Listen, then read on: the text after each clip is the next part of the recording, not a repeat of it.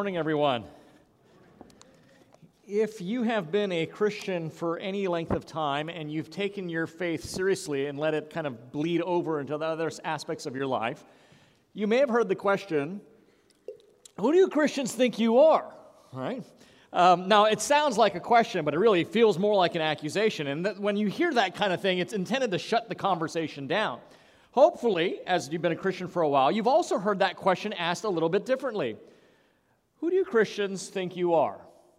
Well, as opposed to the first question that's trying to shut down the conversation, the second way that it's being asked is hoping to open up the conversation. Either way, it's a good question that's worthy to be answered. At its core, the question, who do Christians think they are, is a question about identity. Now, identity is a really important concept. I know it might seem a bit abstract, but it really plays out in our lives in all kinds of ways. Our identity is made up of all the things in our life that give us a sense of ourself. It informs the place we occupy in our world. Uh, it, it, gives us the borders and the boundaries of our personality in some ways, and it can give you meaning and, and purpose. Your identity can inform and determine how you will act, behave, and live, and sometimes feel in your life. That's how important personal identity is. I was reading the Journal of Biblical Counseling this week, and there was a great quote in it. I want to read it to you. The question of identity is a meta question, he says. In other words, it's a big question that ties together many smaller ones. You can't answer the big question completely without the smaller questions, and you can't answer the smaller questions without getting at the really big ultimate question of who you are. The question of identity, it's really important, but it's also kind of complex because it, it, it, has different components to it. On the one hand, it has a, a real subjective aspect to it. Identity is about how you feel about who you are. Now, if you like uh, psychology or philosophy, that would be the existential aspect of your identity, your experience of it, how you feel about yourself. That is part of your identity.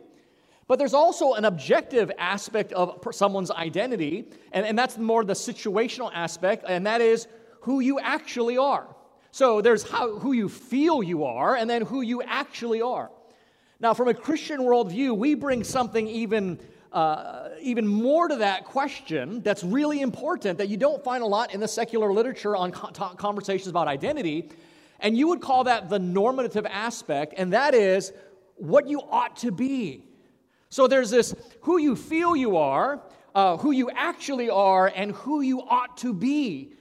And, and those three, very important, triangulate the horizons of your life. Now, if you read any secular psychology or literature on this, and I tend to agree, they would say that the feeling of anxiety people often get is when they uh, subconsciously or unconsciously uh, experience the disconnect from who they feel they are from what they actually are. And that sense of disconnect is what breeds, uh, uh brings anxiety into us. Now, from a Christian worldview, we have even a more complex understanding of that, or more nuanced understanding, is that the difference between who you feel you are from who you actually are from who you're supposed to be, all those disconnects you experience, and that can cause a sense of anxiety. Now, that's a whole nother sermon series, and we're not really going to talk into that. But this series is also not about our individual identity as much as it is about our corporate identity. Now, when I say corporate identity, I don't want you to think corporation, right? That's not what I'm talking about. I'm using the word corporate simply to mean a group setting that we have together as Christians a corporate identity, and that's really important. Now, for some of you, you're in. You're like, you're paying attention because you say, hey, this is a, identity is a big topic because you got identity politics, you have people having identity crises, so I'm in. Some of you might take a little bit more convincing because, after all, you're like, let's just talk about Revelation more dragons, more beasts, and more man eating locusts. Can we just do that? So, let me give you an illustration to show you the importance of identity in everyday life. An illustration I think that, that most of you can probably relate to in varying degrees.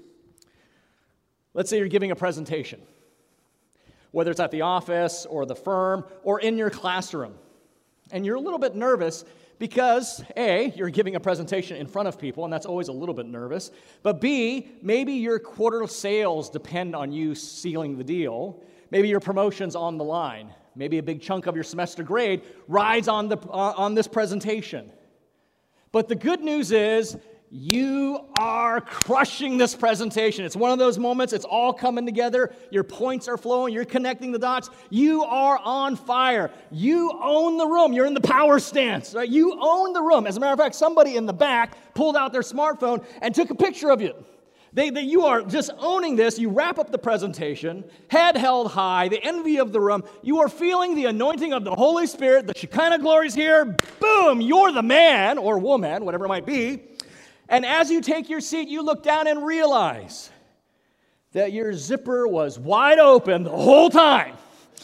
And everyone saw that you were wearing your good luck Sesame Street boxers.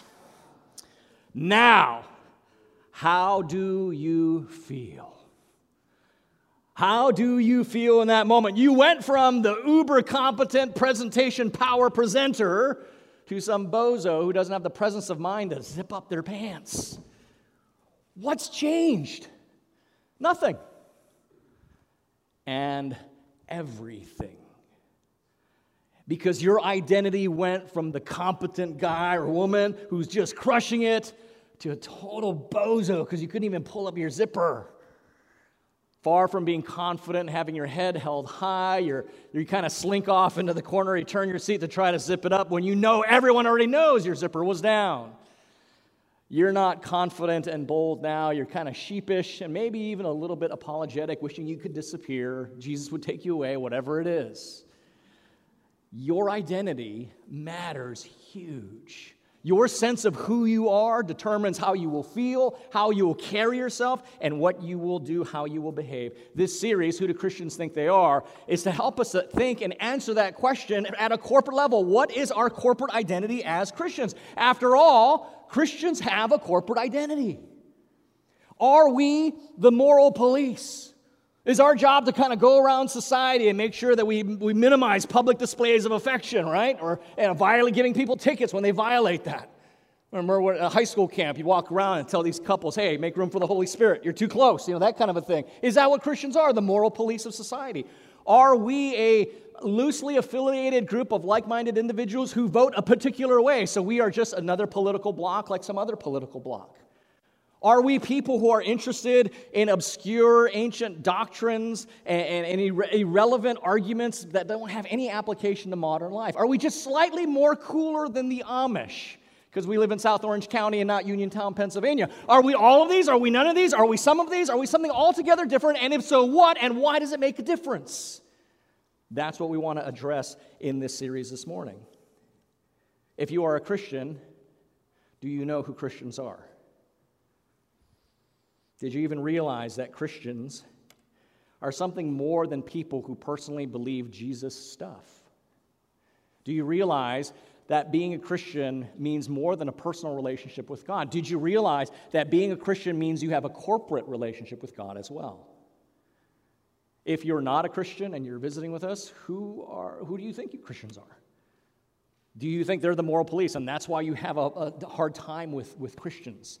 because nobody should have the right to say what's wrong and right. Are we just a right of center political community? Are we people who believe weird things about Jesus still being alive and being king? Who do you think Christians are? And this morning, as the introduction to our five week series, we want to talk about three identities that seem correct and actually are correct, but because they're not complete, they can distort our understanding of what a Christian is and what Christianity is in general. Next week, I want to build upon that foundation about who we are as a people. And then the three weeks after that, we're going to tease out all the implications of what it means for us as a church. So, three, three identities that seem correct but are not complete. We're going to look at this morning. Let's look at them each one at a time briefly. Let's start with what I call the doctrinalists. Now, the doctrinalists, uh, you know the type. These are the ones I say they're always into like theology and doctrine. They're always at the Bible studies. They're always argue to, ready to argue finer theological points. Uh, they always want to talk about what they're learning or what they're reading, right? Their, their life verse is something like 2 Timothy 2.15, study to show thyself approved, or Romans 12.2, be renewed by the transformation of your mind. They're the person that's always thinking cerebrally about Christianity being about how much you know. If you state anything theologically suspect, they're the ones that's going to email you or send you a text message, or they're the ones that are going to raise your hand in the Bible study and try and correct you. The doctrinalist. Maturity in Christ is equal to how much you know. So for them, what I say, the focus of the Christian life is orthodox Christian teaching.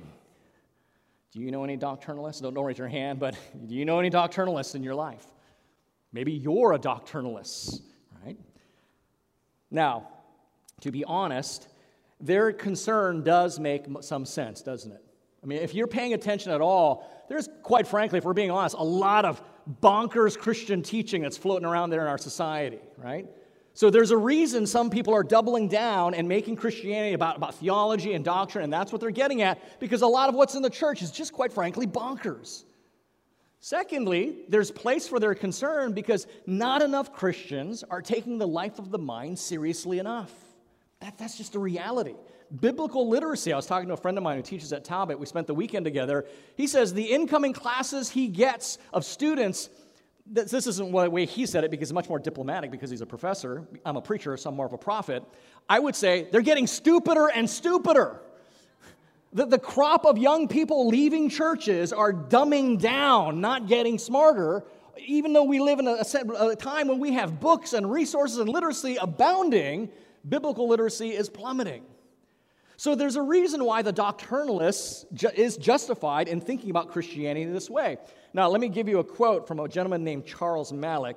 He, at one time, was, um, I guess, the, uh, the president of General Assembly of the United Nations. This is what he says I must be frank with you. The greatest danger confronting American evangelical Christianity is the danger of anti intellectualism. The mind in its greatest and deepest reaches is not cared for enough. A couple years ago, I was reading a book by philosopher J.P. Moreland, Love Your God with All Your Mind The Role of Reason in the Life of the Soul. Great book. Really recommend you get your hands on it and read it. He's quoting in his book from Newsweek magazine, and, and the, the, the Newsweek magazine is getting at the same issue, but from a more positive direction. This is what he says English professor Carolyn Kane wrote an article in Newsweek about the loss of thinking in American culture generally. After putting her finger squarely on the problem, Kane identified her solution in the front of God and the Newsweek readership.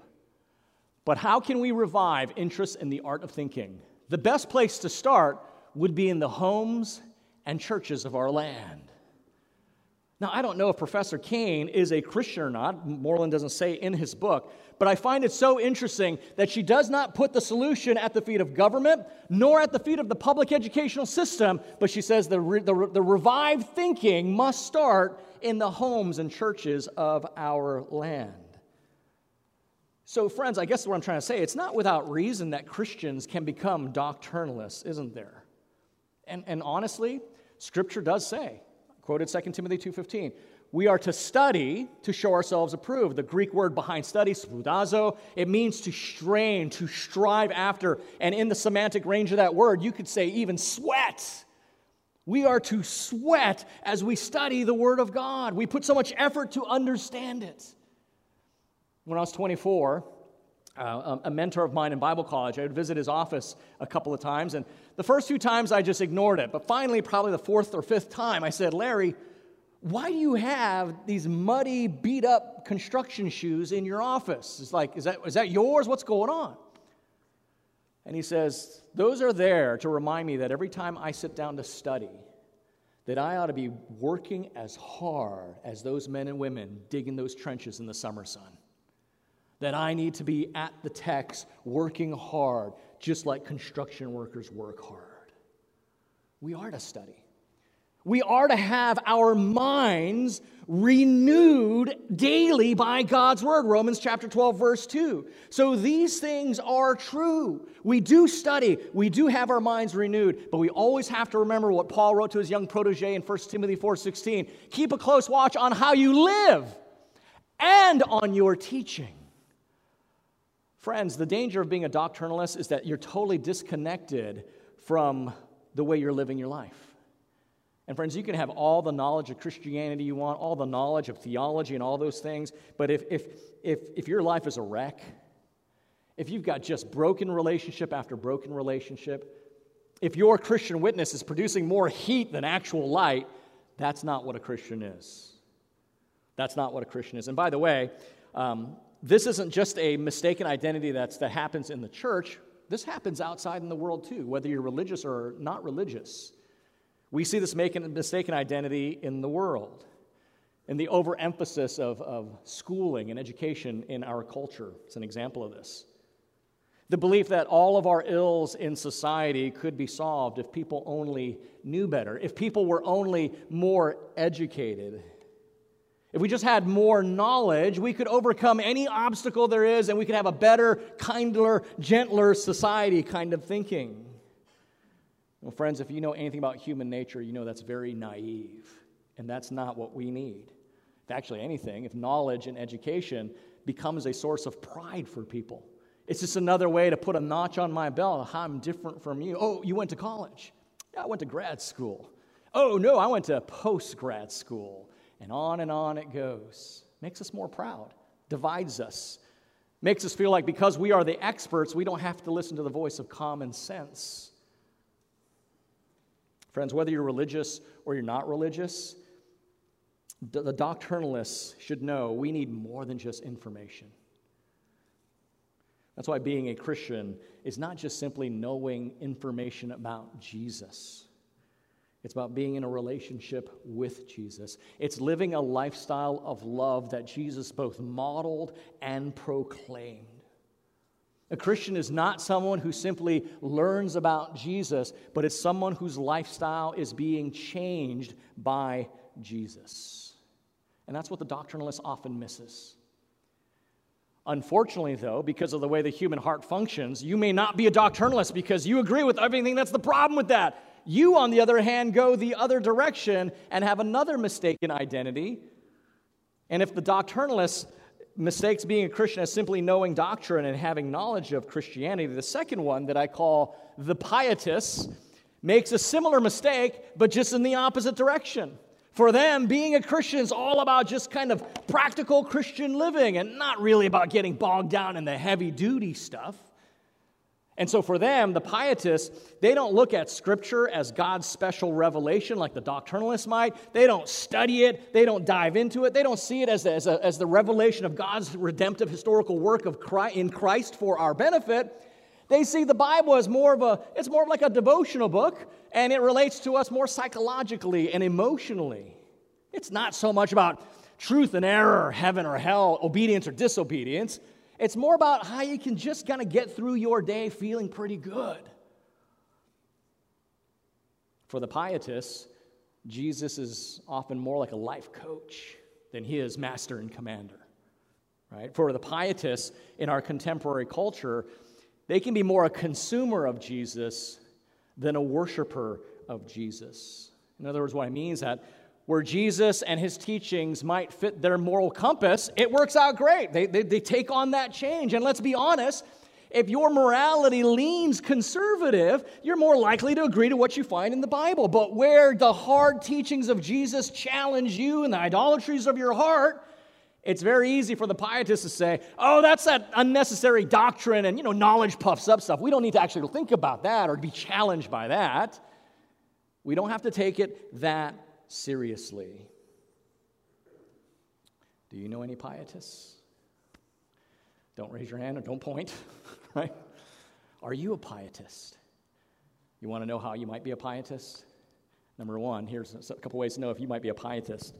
It's pretty easy to spot the doctrinalists. They got the biggest Bibles and they have all the tags and the colors and all that. But the pietists, if you have not grieved over your sin, in the last few months, you might be a pietist. I'm not saying grieving over your wife's sin, right? Or grieving over your husband's sin, or grieving over other people's sin, but you might be a pietist if you haven't grieved over the sin in your own heart yet. You might be a pietist if you don't want anyone to hold you accountable for an area of your life you know you need to grow and change in, but you don't want anyone in your grill challenging you.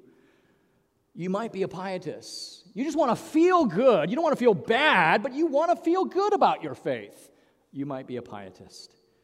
You might be a pietist if the only books you ever read are popular level Christian living books and not books about the character of God the work of Christ, sanctification by grace through faith, you might be a pietist. But don't read too many of those books because then what happens? You might be a doctrinalist. You see how tricky this can be. But, friends, let's say this though an overall emphasis on life change is a good thing, isn't it? After all, we looked at this. Keep a close watch, not just on your teaching, you doctrinalists, but how you live. That's really important. So, friends, here's the reality both the pietists and the doctrinalists both emphasize something that is true about our faith, which is why it's easy to, to kind of glob onto it, and why it's also easy to mistakenly make that our identity. I mean, after all, who's going to say, yeah, there's something wrong with Orthodox Christian teaching? Or who's going to say, oh, there's something wrong with practical Christian living? Being a Christian, after all, means that your life actually changes in specific, identifiable ways that other people can actually see the progress. Look at one verse before uh, Paul writes this what he says Practice these things, immerse yourself in them. Why? So that all may see your progress. Paul's not just talking about an intellectual exam you might take, but the way you live your life should reveal that change. My wife likes to say, if you were put on trial for being a Christian, would there be enough evidence to convict you? Not of the things you say. Say talk is cheap. But if you were put on trial for being a Christian, would there be enough evidence in the way you actually live to convict you? We have to think about that. And, and just like the doctrinalists, there is a a, a kind of non Christian version of the pietist. And, and I'll be honest with you, as I look upon the church and I look upon our society, I think the pietist is probably the most predominant thing. We see this in the church and also in the culture at large. I think it, I mean, it's always been around, but it seems to have kind of ramped up in the you know, baby boomer generation. No offense, not blaming you, but that just seems to be, it kind of became the thing then, right? You guys remember the Beatles, a classic song, All You Need Is Love. Really? Is that all we need? Right? Now, honestly, I think he's right. But the question is love is a very abused word. So, what do we mean by it? Because I guarantee you, if John Lennon had himself a In N Out cheeseburger, he would love that cheeseburger. But he would also say the affection he has for that meal isn't what he means by that's the thing that solves all the world's problems. So when we say love is all we need, we have to ask the question what is that love and who defines that love? Because if you look around our society, friends, there's a lot of loves out there, isn't there? There are a lot of loves out there. Do we mean the, the sentimental love? All based upon how we feel. So if I feel like loving you, it's okay, I'll love you. But if I don't feel like it, I'm not going to love you. Is that the, what we mean by love? Do we mean the, the romanticized view of love? That's about expressing ourselves, about me being authentic without any kind of judgment uh, about my behavior or its consequences. Is that what we mean by love? Do we mean the consumeristic kind of love, where we'll share love together as so long as you fit me and my, what I want and I fit you and what you want, we'll share love. But when that doesn't happen, we won't have love anymore. So, do we mean the sentimental love? Do we mean the consumeristic love? Do we mean the romanticized love? What kind of love do we mean? Because none of those sound like a good foundation to build your life, let alone society on. But this is all the loves that are out there. And by the way, by the way as, as you look at these loves, they all cheapen every relationship to just selfish transactions. So the culture that we have that is just love, just doesn't matter what you believe and your convictions, as long as you're loving, by those definitions, all my relationships are just cheapened to just transactions that accommodate my selfish desires or your selfish desires. That's not a good foundation for your life or society. Which is why the Bible contrasts a different kind of love. It holds out a different kind of love, a biblical love, a love that is holy, a love that actually makes demands upon you, a love that yields obedience, a love that does not rejoice in evil but rejoices in good. You see, it is a love that has teeth to it. And this biblical love, it's a love that transforms. It's a love that not only makes demands, but also makes those demands possible by those who embrace it. That's a transformative love. And so it's very easy to kind of then glob onto that as the, our identity, which, by the way, then becomes the third mistaken identity that we Christians have.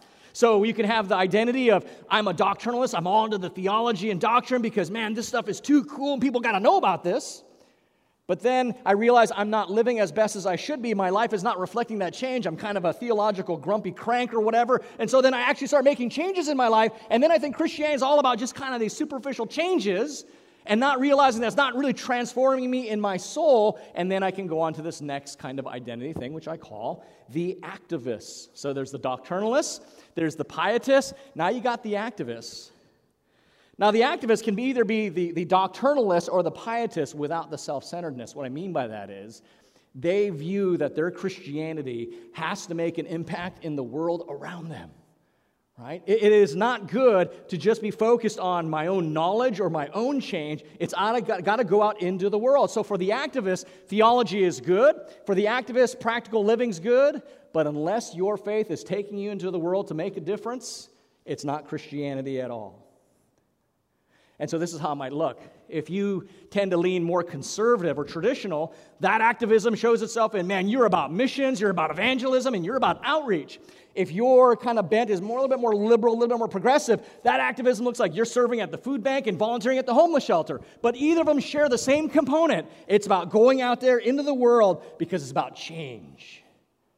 It's about change. It's not about knowledge. It's not even about your own life being different. It's about making a change in the world. And so for the activists, the Bible is certainly not a theological textbook. But it's also not just a devotional thing for my own personal enjoyment, it's like a handbook for social change. And so, if you happen to be more conservative, you like Matthew 28 19. Go therefore, make disciples of all nations, baptizing them in the name of the Father, Son, Holy Spirit. Yeah, we got to get out there. If you're more liberal, man, Isaiah 117 is your thing. Learn to do good, seek justice, correct oppression, bring justice to the fatherless, plead the widow's case. And by the way, who's going to argue with either one of those? In fact, this is culturally, the t- uh, we're at a cultural moment where this is the thing that's resonating more than anything. And, and where they're looking at the church and say, yeah, you got your doctrine, you got your own, your pious lifestyles, but are you actually making a difference in the world around you? And here's the good thing, friends. Yes, we, we've got some missteps there that as a church we own, but let me also say this if you are a part of, church, of the church, you are part of one of the most powerful social justice machines that the world has ever known. That, that's not an opinion, that's fact. Whether it's the ending of the gladiatorial games in ancient Rome, or elevating the status of women and minorities worldwide, the, the end of the slave trade or the uh, end of slavery in general, wherever the gospel has taken root amongst people in a culture or country, it has broken the chains of bondage, evil, and injustice. That is our heritage. Now, you can see if you have a broader view of what the church is about, how easy it is to let the identity of an activist be misunderstood of that's what it means to be a Christian. After all, even Jesus says that that's not it.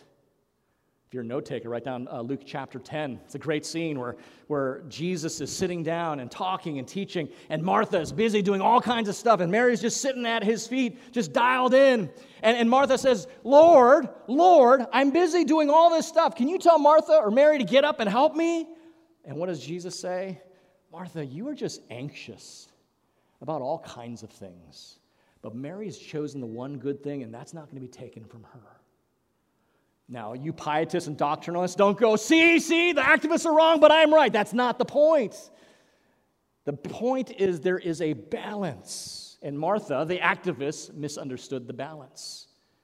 You see, each of these friends, the danger of each of these is they are correct, but they're not complete. But because they're correct, we can embrace them and actually make idols of them and not worship the one true God. You can make an idol, idol out of your theology and your doctrine and miss the very God it talks about. You can make an idol of yourself because you see Him as a means to make your life better. You can make an idol of doing things and be totally detached from the one you're doing it for. Each of these on their own can seem good. That's why they draw us. But if we're not careful, they become substitutes for God Himself and they become idols.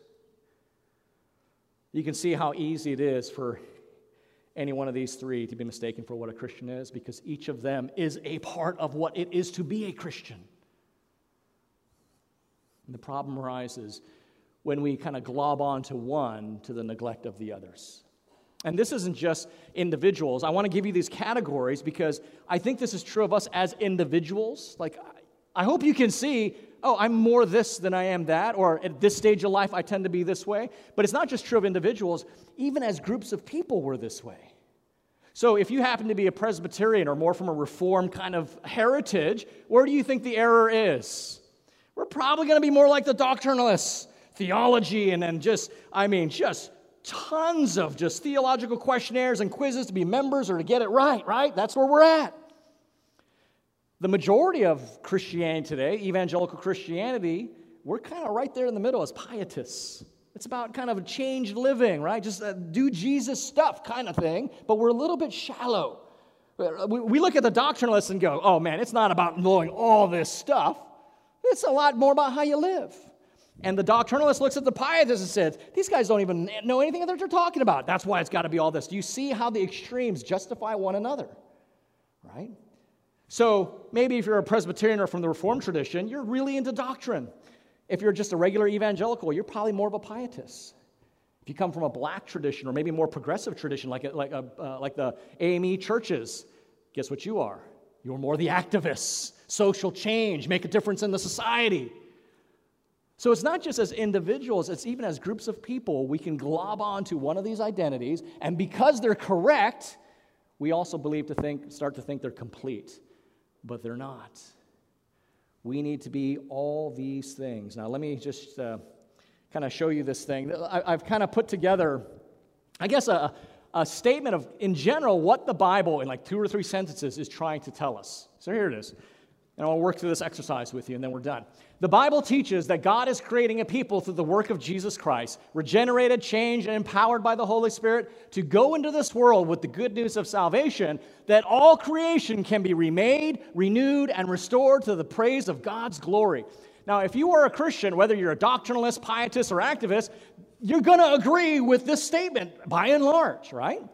Okay, so the Bible teaches. What is that? That's doctrine. And what does the Bible teach? This whole statement is what the Bible teaches, right? So we can clearly see doctrine is all through it. We got to know this stuff. But what is the doctrine actually teaching us? It's teaching us that we have to be practically changed regenerated, changed, and empowered by the ministry of the Holy Spirit. Now, if you don't know who the Holy Spirit is, if you don't know what it means to be regenerated or empowered, you can't live this way differently. So you see how the two go together. Now, why are we regenerated, changed, and empowered by the Holy Spirit? To actually make an impact, to go into this world with what? Not our own opinions, not our own kind of culture, but with the good news of salvation. And what is that good news? That all creation, Friends, all creation is to be remade, renewed, and restored to the praise of God's glory. So we have to be all these things simultaneously. Without one of these, we don't understand any of these. We need them all three together. That's why I want to start our series about what our identity is by talking about what we're not to kind of get out of our minds. And I hope this week you think, am I a, more of a doctrinalist? Am I more the pietist? Am I more of an activist? So that when we go into this series, maybe you can start thinking, okay, this is a way I can course correct, or this is what I need to add on to my life. Next, we'll talk about what a Christian is, and you'll have to come back next week for that. So, we ended a little bit early, but hey, you guys aren't upset if we end early, are you? no, I know you're not. Let's pray. Father, we thank you for um, the fact that we are not orphans who do not know who we are or what you have called us to do. But sometimes it takes kind of just getting back into the Word, thinking about looking around our culture, and thinking about what is it that we Christians are. And Father, we want that to come from Scripture. Lord, forgive us for taking good things that are part of our mandate. Our minds are to be renewed. We are to change in our lifestyles. We are to make an impact in the world. But forgive us for making an idol out of any one of these things and leaving you behind. Father, we know that each of these are an expression of our love for you. And so we ask, Lord, that as we continue to express our love for you in a particular way, we would add on to them that we might be what a Christian is called to do. Father, we want to do all this to the praise of your glory, and we thank you for it in Jesus' name. In his name we pray. Amen. Thanks for listening to this message from Christ Community Church of Laguna Hills. For more information and resources from Christ Community, visit us at www.ccclh.org.